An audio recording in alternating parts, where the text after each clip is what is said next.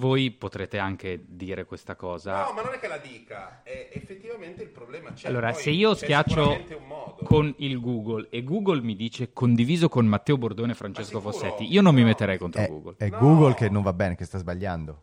Io ho mangiato la pizza ieri e sarei per il poke. Però Zampa è contro No, il no, poke. No, sei pro? Allora, ero neutro, poi ho letto un articolo di non so se vai o cose del genere in cui il poke è quello che sta distruggendo il mondo e allora mangio solo quello per contrapposizione. Va bene, e allora che poche siano. Benvenuti alla quinta puntata di Joypad ovvero corri. Salta E spara. Noi siamo Matteo Bordone. Francesco Fossetti. E Alessandro Zampini. Iniziamo la puntata occupandoci del gioco in streaming ora. La scaletta dice Stadia e GeForce Now e parliamo di questo benedetto Stadia. Chi ha un conflitto di interessi in famiglia con prodotti Google, se per caso c'è, è pregato di dirlo adesso.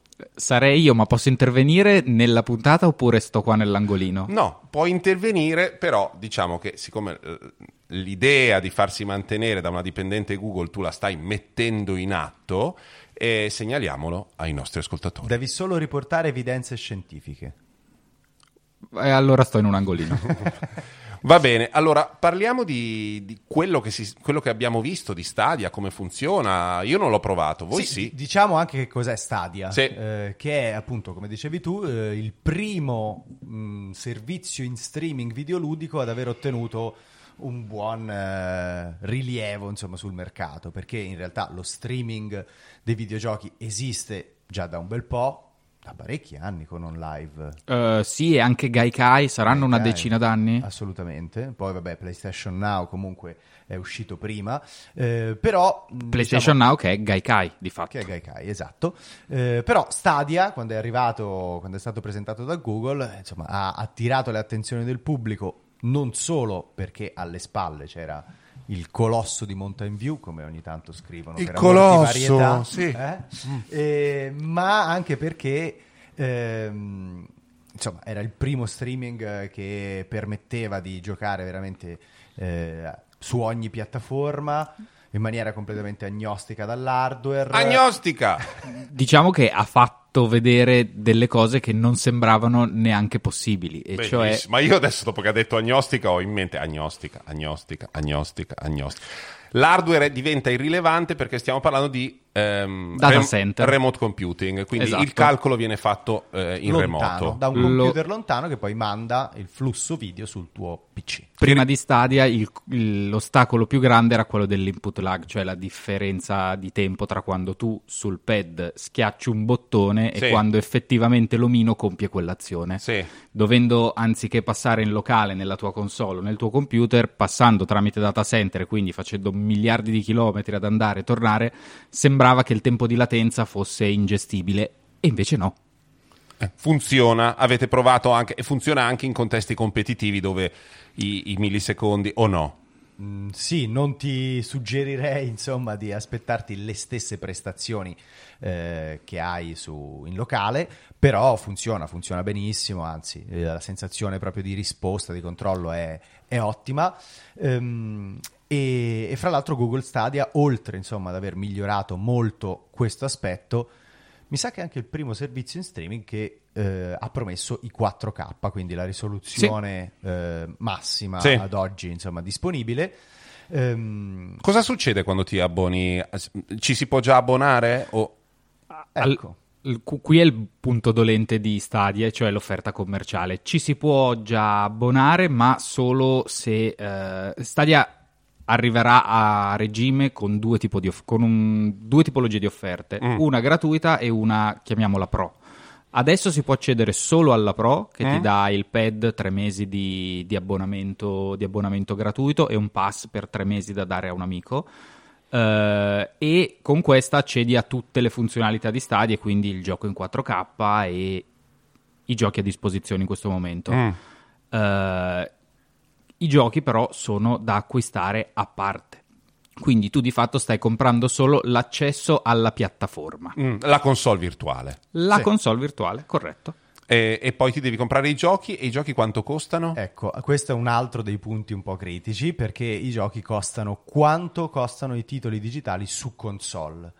E il problema Ah. è che insomma eh, ci sono altre piattaforme, fra cui il PC, eh, Ah. in cui i giochi hanno un prezzo un po' più basso Ehm, e qualcuno sperava che Stadia si mh, attestasse su questi stessi livelli, invece insomma... È anche vero che manca un pezzo, no? Cioè, manca un pezzo della spesa, non ti compri né il PC né la console, per cui il fatto che si posizioni nella fascia alta, dove prima c'era comunque un acquirente di console, è, un, è un risparmio di centinaia di euro. Poi se lo devi Certo. fare per anni diventa meno rilevante, però... mm, Sì, è vero, io credo che manchi proprio il vero lancio di Stadia, cioè questa è una prova grande, ma siamo ancora nell'ambito del vediamo, vediamo come va, perché effettivamente eh, quello che nelle intenzioni, è nelle intenzioni di Google è allargare la piattaforma e per farlo di fatto manca l'offerta gratuita. Questa è proprio solo per gli impallinati.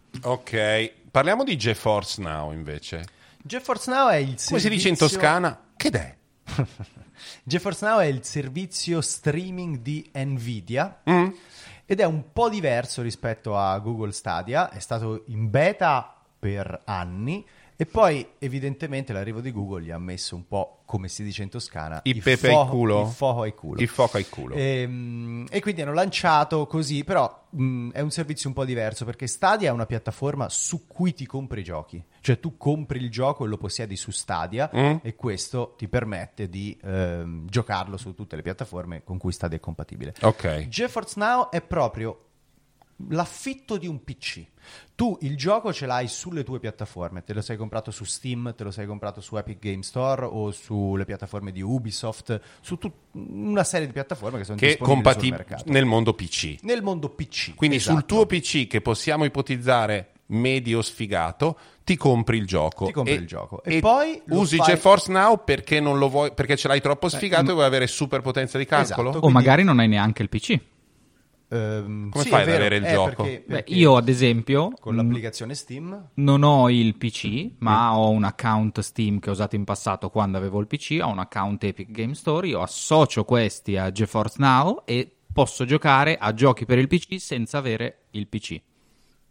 Sì, sì. No, no, ci sei, ci sei. Ehm. ci- stavo regolando. delle- Io regolo, tu non ti preoccupare.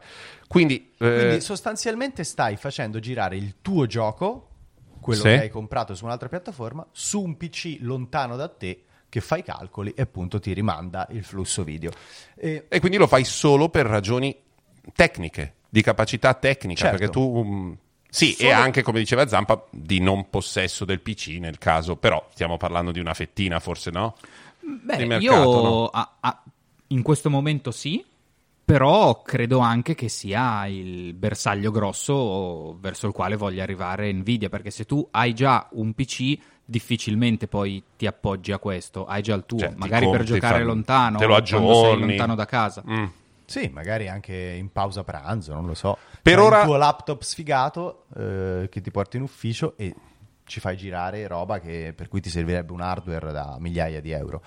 Però mh, Stiamo comunque- parlando di un esperimento, di un- una Eh. fettina minuscola di mercato, di una cosa che ha le spalle già larghe. No, non ha le spalle già larghe e secondo me anche in questo, anche nel caso di GeForce Now siamo nell'ambito della sperimentazione. Stanno tutti cercando un modello di business eh, che sia conveniente, perché GeForce Now di fatto ha anche quello un- una componente gratuita eh, che ti permette di giocare ai tuoi giochi con eh, tranquillità. L'unico inconveniente è che le sessioni durano, un- durano un'ora e dopo un'ora ti stacchi e devi riattaccarti, magari rifacendo la coda.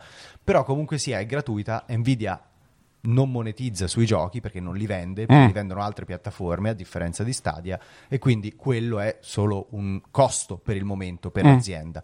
Quindi cambierà sicuramente. Stanno mettendo un piedino in quel mercato. C'è anche la versione a pagamento, prezzo provvisorio promozionale per un anno, 5 euro e mezzo, Mm. quindi niente, che ti permette di avere un PC ancora più potente per attivare il ray tracing, che è questo sistema di calcolo dell'illuminazione mh, super realistica, immersiva e molto E affascinante. Ti toglie anche la limitazione di un'ora, che Sì. diventano, mi sembra, sei. Sei ore, esatto. E non- teoricamente non dovresti fare la coda o comunque passi davanti rispetto a quelli gratuiti. E cosa 5 euro al mese?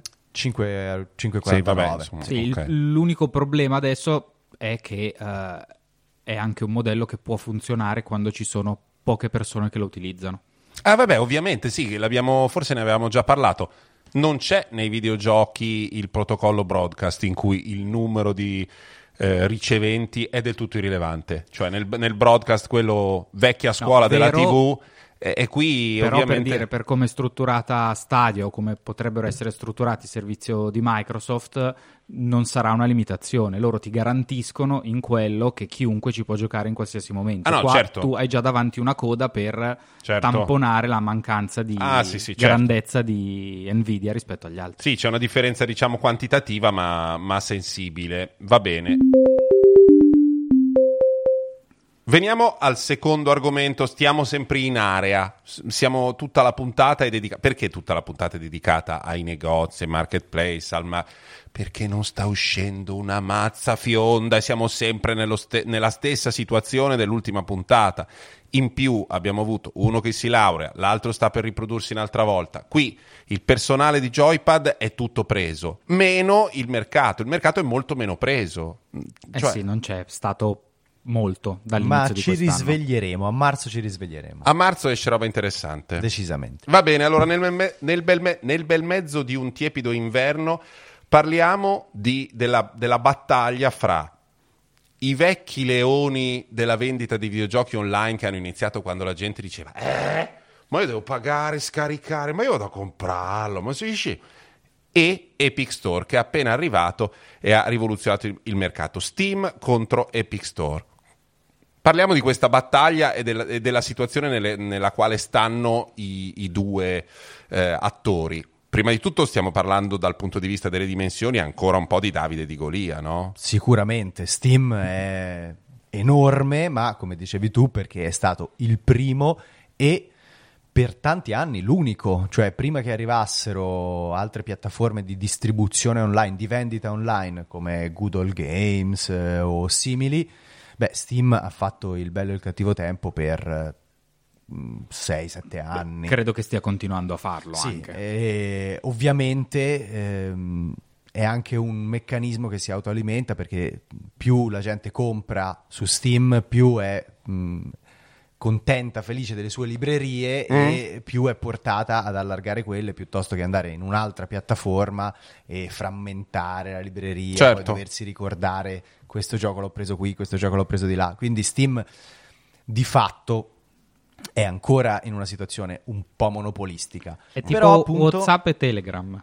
Cioè, magari Telegram ti funziona pure meglio, però tu hai la nonna e la zia che già ti rompono su WhatsApp, non vuoi che lo facciano anche su Telegram e avere due chat diverse. Giusto. Però questo è proprio anche il, il motivo per cui è importante, perché prima di Telegram, cioè prima era come fra WhatsApp e WeChat, cioè non, non- non c'era proprio mercato, c'era Good All Games che aveva provato, ma Steam era proprio in una situazione Di com- monopolio. di monopolio. Monopolio. Adesso è arrivato Epic Game Store Ah, dobbiamo dire chi sono quelli di Epic Game Store, Eh. perché uno dice, ah, Epic Game Store saranno degli investitori ad cazzo.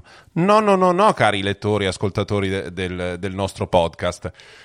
Se avete dei figli adolescenti, conoscete benissimo Epic Store, ma proprio molto bene. Non lo sapete, ma lo conoscete molto bene, perché sono quelli di Fortnite. Esatto. Ma Quindi anche sono quelli avete- con il forziere. Esatto, ma anche se avete dei parenti in realtà molto più anziani conoscono Epic, perché sono quelli di Unreal.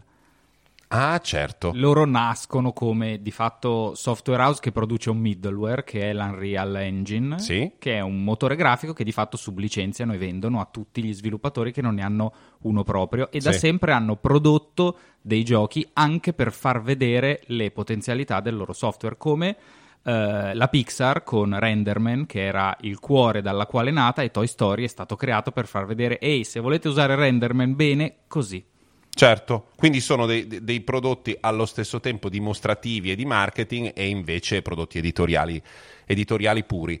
Ehm, Quindi hanno un sacco di soldi non solo per Fortnite, ma perché comunque vendono eh, la Real Engine, che è uno dei motori più usati mh, Sì. in È an- assoluto. è nel ancora mondo uno dei più gaming. usati. Lo sì. sarà anche per questa generazione. Esatto, già insomma, prima facevano soldi con il motore, poi sono arrivati, è arrivato il forziere di Fortnite e ce l'hanno hanno avuto così tanti. Eh, così tante entrate che hanno detto investiamo un po' in qualcosa anche perché vai a sapere Fortnite magari fra dieci anni non c'è più Mm. Che, in cosa possiamo investire? In una piattaforma di distribuzione online. Quindi si sono posti fin da subito come una solida alternativa a Steam.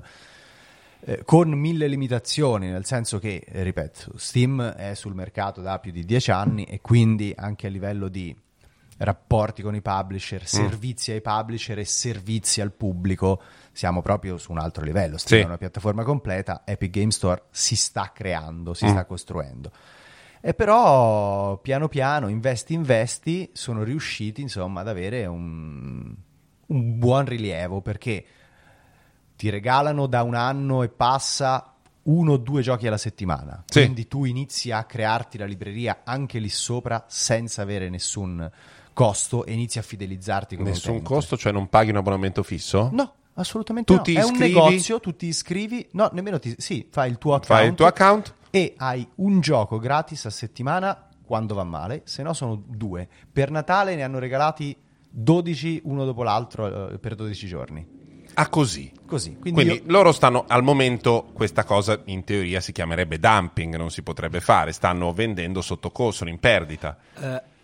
Sì, Sì, fa parte di un non- investimento, non- ovviamente. Esatto, stanno cercando di ritagliarsi una fetta di mercato. Anche le, le royalties che loro riconoscono agli sviluppatori sono, o meglio, eh, quello che loro trattengono dalla vendita dei giochi eh, degli sviluppatori che hanno il loro gioco su Epic è molto più basso rispetto a quello di Steam. Si parla di 10-12% contro 30. contro più o meno. 30. Mm. E poi stanno facendo anche una politica di acquisizione delle esclusive, cioè il gioco su PC Mm. te lo puoi comprare solo lì sopra per il primo anno di vita. Sì. E hanno pagato queste esclusive, insomma, mh, diversi milioni di euro, Mm. di dollari, immagino. Ehm, però sono riusciti ad avere delle esclusive importanti. Metro 2033, Mm. eh, no, Metro Exodus è uscito lì sopra. Control è uscito lì sopra. Cioè, se tu lo vuoi giocare su PC, attualmente Devi passare da lì. prendere Mm. E basta. E quindi questa strategia sta pagando, abbiamo una situazione quindi di grande sbilanciamento.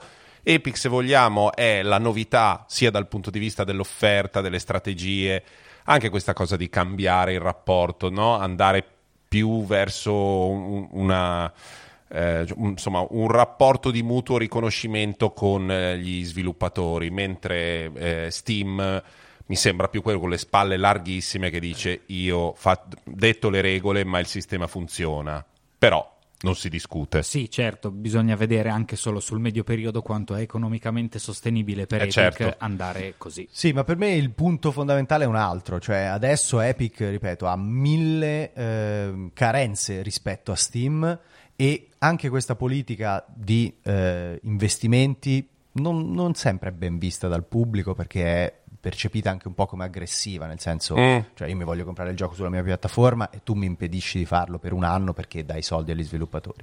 Non, non tutti l'hanno presa bene. Però l'importante è che sia arrivata veramente un po' di concorrenza perché Steam non aveva nessuno stimolo a migliorare i propri servizi. Certo. Intanto è arrivato Epic e in qualche caso ha ridiscusso le percentuali con gli sviluppatori, eh, ha cambiato l'interfaccia, ha lanciato un servizio di gioco cooperativo in streaming per cui io posso giocare con te anche se non ho, ehm, anche se tu non hai il gioco a cui stiamo giocando. Ah, ok. Ok? Quindi in un anno di esistenza di Epic Game Store per me è migliorato anche Steam e prima non vero. c'era questa situazione di concorrenziale. Certo, E e quindi adesso, secondo me, il mercato è più bello. e più maturo. Veniamo in questa puntata di Joypad, ovvero Corri. Salta! E spara. eh, a uno dei- una de- de- delle innovazioni del mercato dei videogiochi che io sto sfruttando di più e che allo stesso tempo mi fa girare più le palle perché sono, mm, sono sempre loro. Ovviamente parlo degli amici di Cupertino e eh, di Apple Arcade.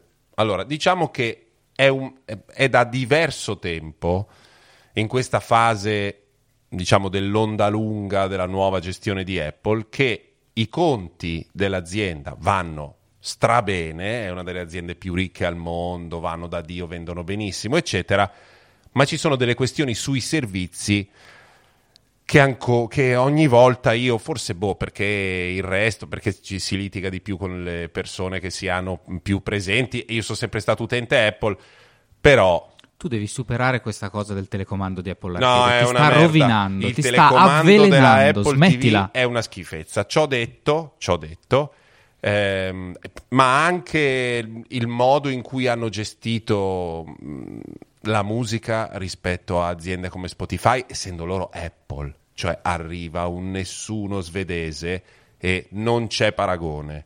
Loro sempre coi soldoni compro il, pri- il- più importante anchorman, eh, scusate, il più importante speaker ehm, della BBC più popolare, lo porto sulla mia radio. Soldi sì, ma la visione negli ultimi anni mi sembra che sia un pochino appannata. Ciò detto, la soluzione del problema annoso dei giochi di merda che ci sono sui telefoni, che sono per lo 98% dei giochi di merda per via delle microtransazioni, cioè dei giochi in cui tu stai spingendo, sono come quei locali ehm, con, non ci sono mai stato, ma dove tu vai e ci sono le tipe che ti devo- devono convincere a consumare perché poi prendono la percentuale. Prese i night. È chiaro che non è divertente se tutti vogliono solo che tu spendi, o entri e spendi, ma neanche nei, nei giochi dei telefoni che si basano sulle micro- microtransazioni, se anche tu entri e cacci dei soldi come si faceva alla vecchia, non gli basta, il gioco è proprio costruito per le microtransazioni. I giochi di Apple Arcade funzionano così: gli dai 5 euro al mese, maledetti, e non hai più questo assillo mortale delle microtransazioni e nemmeno anche la droga della dopamina che ti dice bravo. tling, E non è che gli dai 5 euro al mese a gioco, perché No, cioè, no, no. 5 euro al mese al servizio e dentro c'hai cen- eh, ados- adesso sono 120, Sì, 100, esatto. 110. E tra l'altro non è che hai gli stessi giochi non bellissimi senza microtransazioni, ne hai altri che sono il più delle volte belli. Non sono Proprio stati concepiti belli. con l'idea di essere in perdita Sì, finché non riesco a guadagnare e tirare dentro la Ragazzi, gente. no- non voglio fermare questo tuo fuoco sacro, ma non è che su Apple Arcade ci siano solo i giochi con microtransazioni, è che No, per una questione come, no, di... senza, dico, cioè, Sì, sì, solo i fatto che... eh, No, nel senso Apple Arcade... avrebbero avuto le microtransazioni Ah, no, e gliel'hanno esatto. tolte. No, no, no. È che, dalla- è che nel resto del mercato è molto difficile trovare dei giochi che non pensino a quello Esatto. e che siano concepiti per essere comprati. Come si Beh, chiama quello anche- dei puzzle dall'alto? Beh, fichissimo, quello dove si cammina e ci sono quelle strutture. Ah, dai. Dai, lo sapete benissimo, gioco che ne sono state fatte due, ha vinto un milione di pre- Monument Valley? Monument Valley è uno dei rari casi. Quello dei puzzle visto dall'alto che si cammina. Tu vai tranquillo, io, io l'ho L'importante è che ci capiamo, e mica devono capire tutti. L'importante è che ci capiamo. Monument Valley è uno di quei giochi che invece sono stati concepiti per essere comprati da chi dice te li do i No, soldi. è uno- Vero, però quello che intendo io è sull'Apple Store non ci sono solo i giochi con microtransazioni, è che per una questione di numeri, di traffico che generano, di soldi che fanno guadagnare, ti vengono proposti un po' più spesso degli altri, Beh, ma ce ne oddio. sono svariate centinaia, se non migliaia di giochi belli su Apple Store. Su Apple Store, su dici? Apple Store e non solo su Apple Arcade. Da quando esiste Apple Arcade tendono a racchiuderli all'interno del, del paywall. Sì, però io sono d'accordo con Matteo quando dice che la tendenza generale del mercato è quella non di proporti un titolo premium mh, che tu acquisti e poi ti giochi, ma è quella di proporti un titolo in cui entri gratuitamente e che poi ti pone dei time wall, delle Eh, insomma, proposte Vero, però quelli sono dei free to play. In Eh, un- È sì, freemium tipo, no? sì, però ce ne sono anche diversi dove magari hai dei, delle diverse, dei diversi acquisti in app che sono fatti semplicemente per ridividere il costo o aggiungertene, ma non sono free to play. E ce ne sono parecchi. Vabbè, non me li dici però, perché sono anni che giochiamo ai sempre, sempre ai soliti quattro giochi di merda. Questa è la verità, prima dell'arrivo di Apple Arcade. Per Cioè, dire, eh, Nintendo, quando aveva fatto il suo Super Mario su, certo, su era Apple free to Store, start l'aveva chiamato. tu te lo compravi e quando te lo compravi era un gioco completo, però se volevi fare oltre il primo mondo, mi sembra, dovevi pagare. Quello è un esempio, ce ne sono diversi così. No, vabbè, in quel Sì. caso tu non hai cambiato la struttura del gioco, semplicemente hai messo, hai messo un muro, hai messo una linea. Ma io credo che Apple Arcade sia nato proprio in realtà per disinnescare l'altra tendenza, Eh. che è quella che quando da sviluppatore indipendente o piccolino, quando ti affacci sul mercato mobile, il free to play, free to start, come vogliamo chiamarlo, e le microtransazioni sono probabilmente la via più facile per la monetizzazione. La cosa bella di Apple Arcade è che è arrivato un publisher, ovvero Apple, Certo. che ha detto ok, no, ti voglio aiutare a mh, avere anche la libertà creativa di mandare a cagare quel modello lì con Eh. le transazioni. Paghiamo, Ma forse quello di sicuro. Paghiamo Io di più? Super fan di Apple Arcade. È che eh, ho anche l'impressione che i giochi su Apple Store Eh? free to play siano tanti, ma siano molto lontani dall'essere la maggioranza e che hanno una visibilità molto più alta.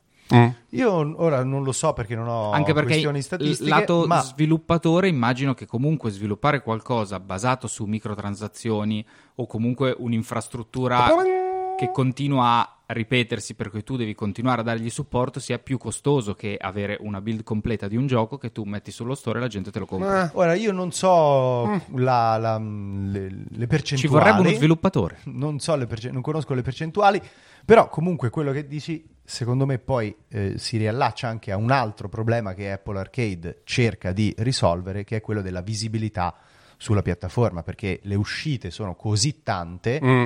che avere raggiungere il pubblico è veramente impossibile. Ah sì, sì, certo. Eh, mentre Apple Arcade decide di fare un lavoro editoriale di selezione e quindi si prende insomma questo potere decisionale e ti dice ok io ti sto selezionando quello che vale, quello che è bello quindi stare dentro Apple Arcade anche per gli sviluppatori È è, vero, è vero. una bellissima occasione per far conoscere il tuo prodotto Devo Eh. dire che io li, li- cioè, li guardo uno a uno, quelli che escono e sono presenti su Apple Arcade, con un'attenzione che su Apple Store non riesco ad avere, perché sono meno, sono selezionati, hanno anche proprio una- un aspetto, c'è una certa uniformità di stile in Sono qualche quasi misura. tutti fighi. Sono fighi, sì, sono tutti con quei coloroni del momento, sono tutti concepiti per girare bene.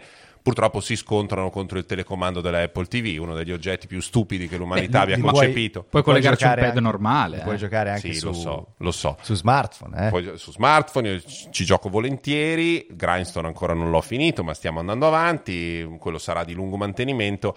E, mm, ma devo dire che pago un, eh, mm, l'equivalente di un gioco di primissima fascia all'anno, in cambio non ho sul groppone quei tre giochi da 5-6 anni già scaricati, già pagati e invece ho un, ehm, insomma, una serie di giochi nuovi che vengono proposti. La trovo una cosa mm, insomma accettabile. Comunque sia, visto che abbiamo parlato prima di investimenti, Mm. Epic Game Store, abbiamo- cioè, ci siamo chiesti se sono cose sostenibili, secondo me ad oggi anche Apple Arcade per Apple è una perdita, è un investimento, Eh sì. nel senso che eh, tu devi dare supporto logistico, economico, tecnico agli sviluppatori che arrivano su Apple Arcade.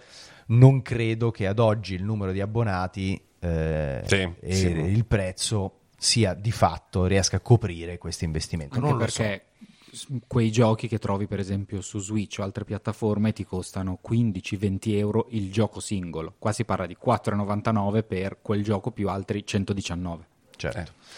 Bene, quindi diciamo ci piace? Sì, diciamo ci piace assolutamente. Finché dura, sì, certo. Tra l'altro, cioè, basta vedere nelle scorse puntate di Joypad, quando siamo arrivati al momento dei consigli. Io credo di averne fuori- tirato fuori sempre uno di Apple Arcade, forse giusto uno che non Guarda, tant'è che io oggi volevo dire Lego Builders Journey e non lo dirò, l'ho detto adesso per fregarvi. Mm. Ah, io ne ho uno che viene da Apple Arcade. Eh, vedi, per amor di varietà, a me tocca metterlo qui e poi dire un'altra cosa dopo.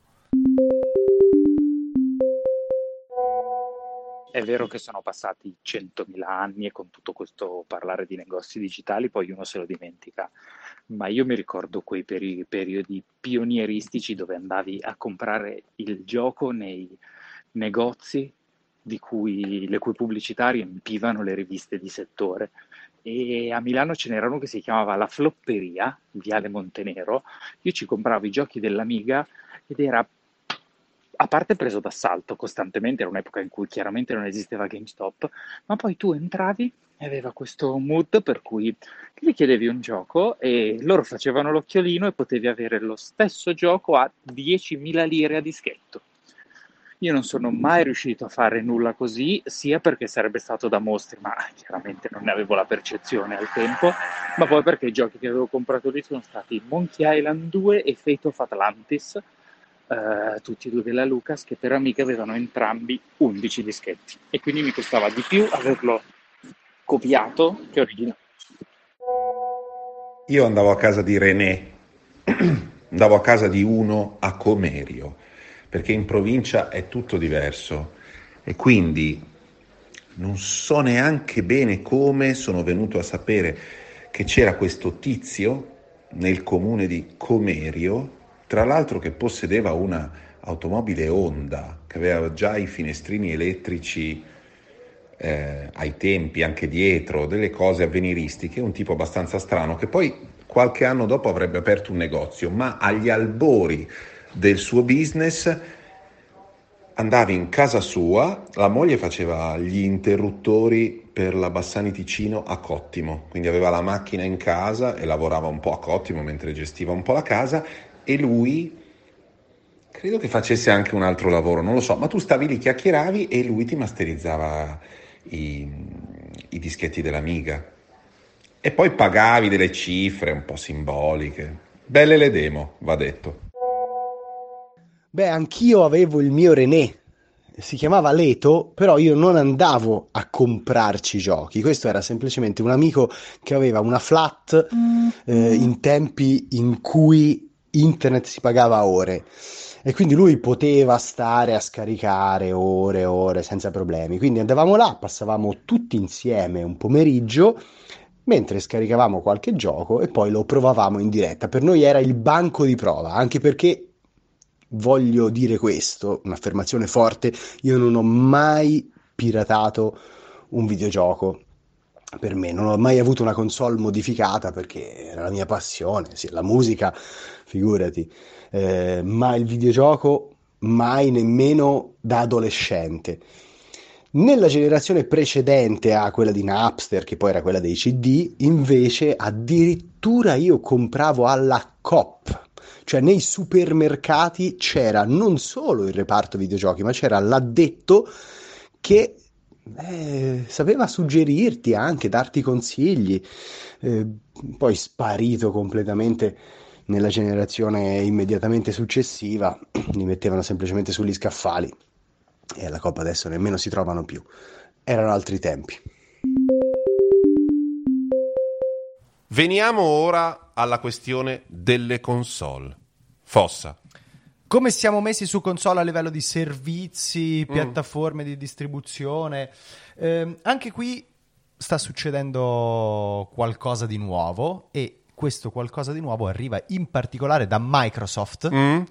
Che eh, ha preso, anzi ha anticipato a dire la verità, il, lo stesso modello di eh, Apple Arcade e propone un servizio mh, mm, in abbonamento a cui tu, ti, eh, tu paghi la quota mensile e hai la possibilità di scaricare beh, un cospicuo numero di giochi. E mm.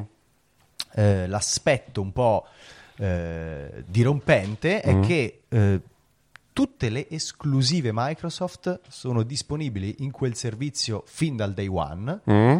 Quindi invece di comprarsi un gioco completo, uno può pagare 9 euro al mese, ma anche meno eh, con le varie offerte e avere lo stesso gioco al day one. Mm.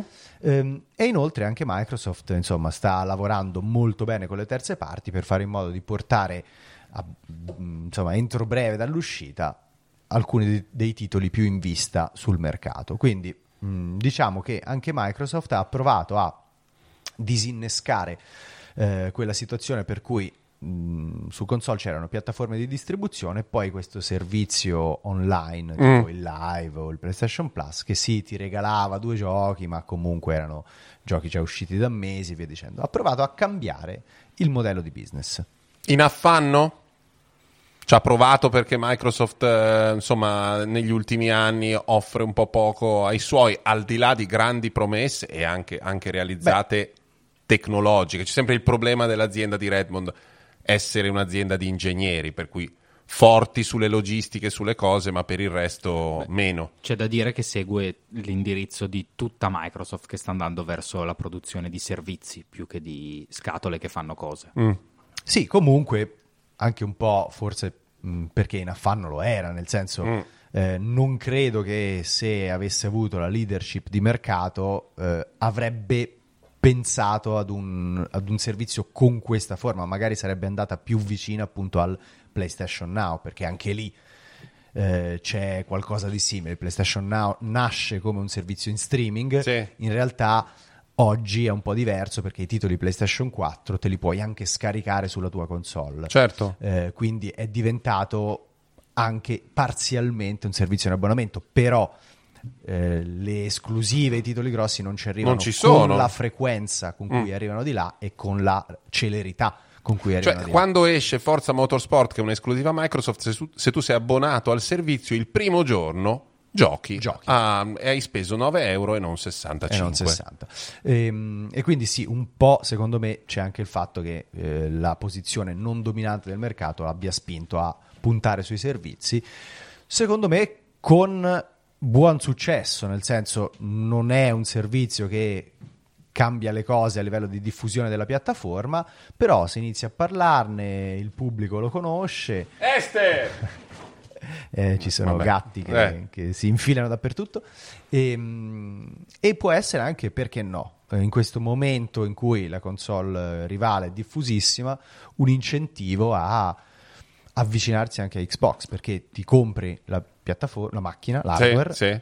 e poi al l'abbonamento, servizio in abbonamento e c'hai già una libreria Ma può essere qualcosa che muove effettivamente, cioè se una persona mi è indecisa se comprare la PlayStation 5 o la prossima, la prossima Xbox, può essere una cosa che effettivamente gli fa dire ma sì prendiamo questo perché ho questo abbonamento? Dipende dalla persona, però eh, è chiaro che se tu sei particolarmente affezionato ad un brand che c'è solo su una delle due piattaforme, è molto difficile che tu ti allontani e, e questo, eh, insomma, e PlayStation ha dei brand che hanno fidelizzato Eh. molto l'utenza, però se tu sei un utente che deve spendere eh, 500 euro, mettiamo, per la nuova console e poi decidere di spenderne anche 140 per avere due giochi oppure 10 per avere tutti i titoli eh, disponibili al lancio, tutte le esclusive disponibili al lancio, beh, secondo me un, un po' sposta.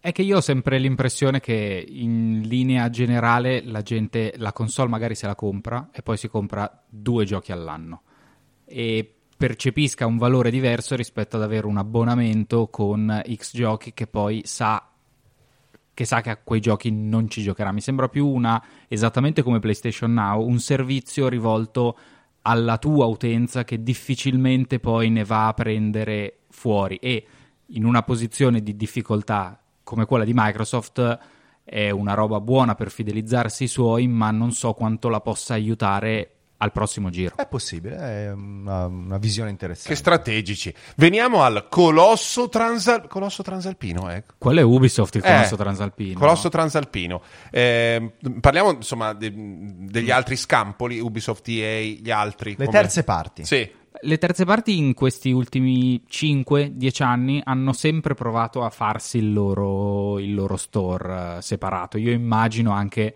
per cercare un po' di tagliare fuori tutta quella parte di GameStop e di grande distribuzione che di fatto da quando esiste il mercato dei videogiochi sono il primo cliente per tutti i publisher. Certo. E proprio per questo spesso hanno un- una leva su questi parecchio, parecchio evidente. È capitato qualche eh, anno fa che per la stagione natalizia mi sembra proprio Ubisoft eh, vendesse dal primo giorno a un prezzo più basso, eh, mi sembra che fosse un Assassin's Creed, adesso non mi ricordo, ma insomma un titolone di questi e ehm, si è saputo poi che GameStop aveva detto benissimo, ve ne compriamo la metà rispetto all'anno, all'anno precedente. Vedete un po' voi, volete competere su questo sì o no? E, e quindi l'idea di vendere a meno quello che stai vendendo nella grande distribuzione in contemporanea era stata accantonata. Qui ovviamente si tratta di vedere i, i pesi, no?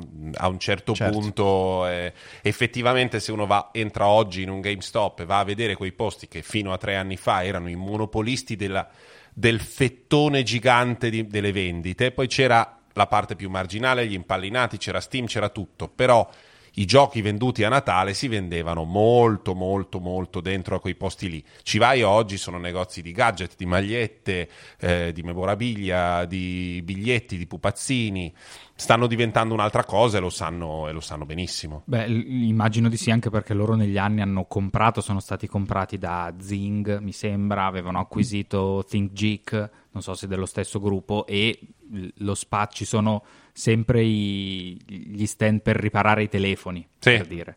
È evidente che il mercato sta andando in un'altra, in un'altra direzione. Ma comunque finché hanno un piedino nella distribuzione dei giochi faranno ostruzionismo eh, per Ah beh, fare in certo. modo che le piattaforme online abbiano sì una fetta sempre più consistente, ma una crescita non esplosiva perché insomma basterebbe Beh, se il tuo primo cliente è quello che determina se tu vendi 15 o 5 milioni di copie, probabilmente Certo.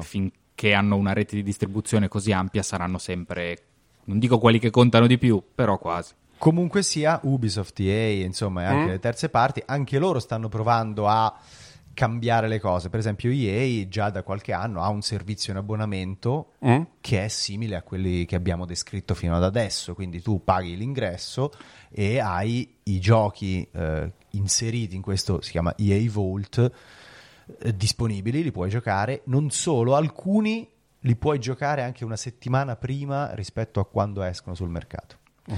È una cosa che, che EA può fare per via della serie sportiva. per via della serie sportiva. che- Però, per esempio, Anthem, io me lo sono giocato così. Tanto sapevo che non sarebbe durato chissà quanto. Gli ho dato. Oddio Anthem. Ah, ah, 14 attenzione però che c'è stata un'evoluzione su ginocchio. Anthem Ah, nell'ultima uè, uè, uè, volta. eh. Allora, questo non, è- non era in scaletta, ma possiamo Cambia, parlarne. cambia No, tutto. sm- smettetela che poi andiamo fuori tema. Non- No, in che senso cambia tutto? Lo rilanciano.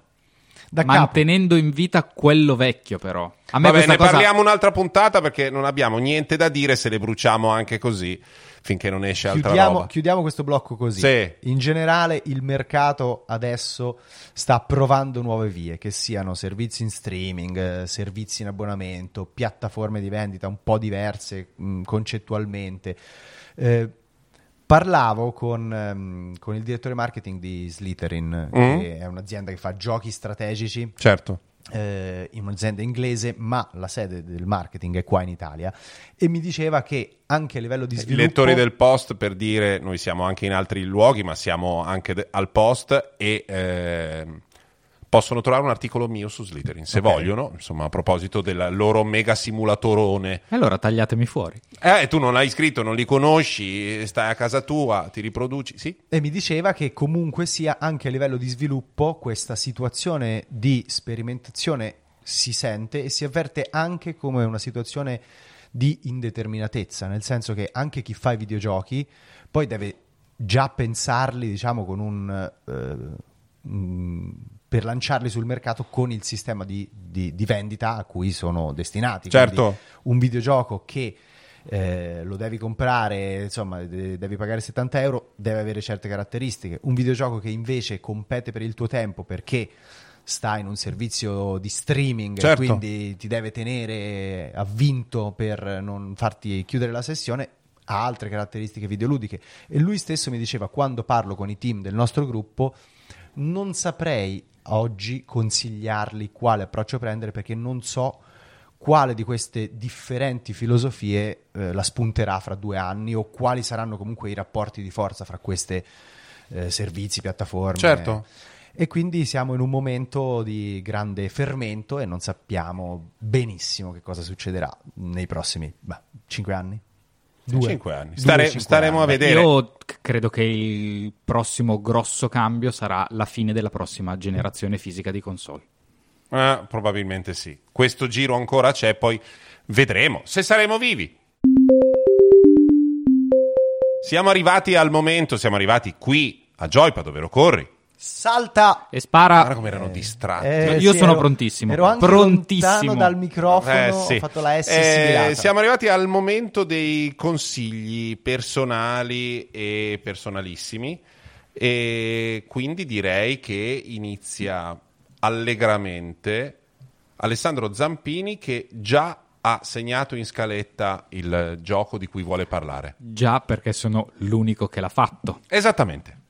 Eh, sarò rapidissimo. Il gioco che consiglio io questa settimana è Secret Oops. Si trova su Apple Arcade, di cui abbiamo già parlato. L'italianissimo Secret Oops. In questa puntata è stato detto, stato detto due volte videoludico e una volta italianissimo. Sì. E tutte e tre le volte è stato Francesco Fossetti. Sì, Non è vero, ma è il primo anche- italianissimo che dico. È anche, a parte che insomma c'è Colosso. un elemento, eh, abbiamo detto Colosso Agnostica. Transalpino, Agnostica, abbiamo anche usato diverse volte, fra tutti, qualche volta, piuttosto giusto, cioè piuttosto come si deve. È una grande battaglia di joypad. Oh, noi se lo usiamo, lo usiamo per dire non così, ma colà. Oh, Ehm, dicevi, eh, parla di questo it- italianissimo e littorio videogioco. Secret Oops è sviluppato da Mixed, Bed, eh, Mixed Bag Games.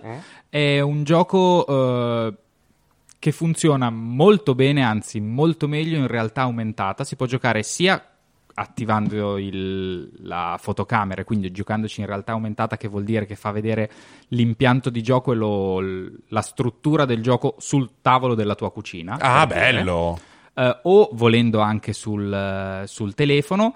In sé il gioco non è super complicato, bisogna far arrivare un agente segreto, farlo uscire da un, eh, da un labirinto, Mm. eh, interagendo su delle porte o su dei sensori o eh, scatolette elettriche che attivano o disattivano laser mortali.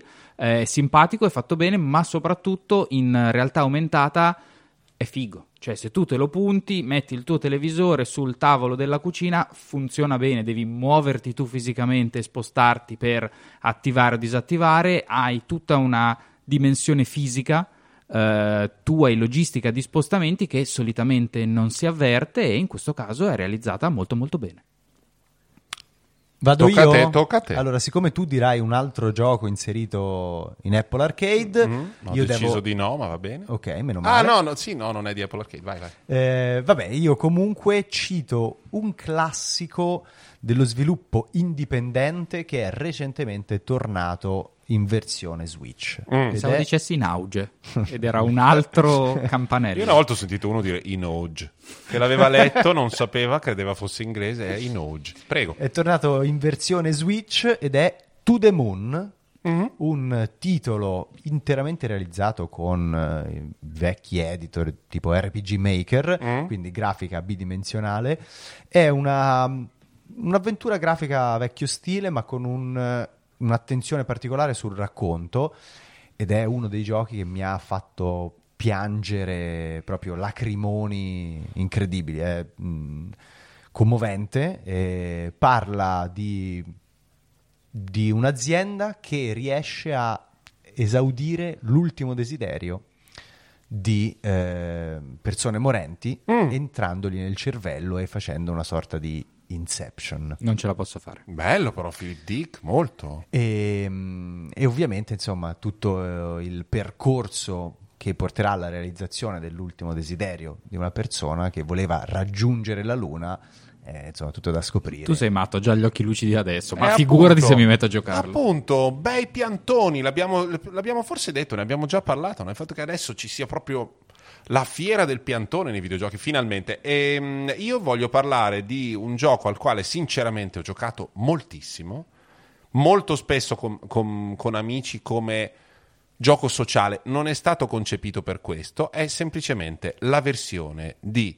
ehm, Frogger, del vecchio Frogger, sostanzialmente attualizzata e disegnata con uno stile pixelato ehm, molto, molto ben concepito che c'è su Apple TV, si chiama Crossy Road, lo- è, è appunto una versione di Frogger, eh, non stiamo parlando di niente se non di un gioco in cui in basso, lievemente sulla sinistra, c'è un personaggio che si muove non esattamente in verticale, ma un pochino in diagonale e deve attraversare delle strade percorse da ostacoli, superare dei, dei fiumi su cui si muovono degli oggetti innocui e degli altri che ti uccidono e continuare a andare avanti.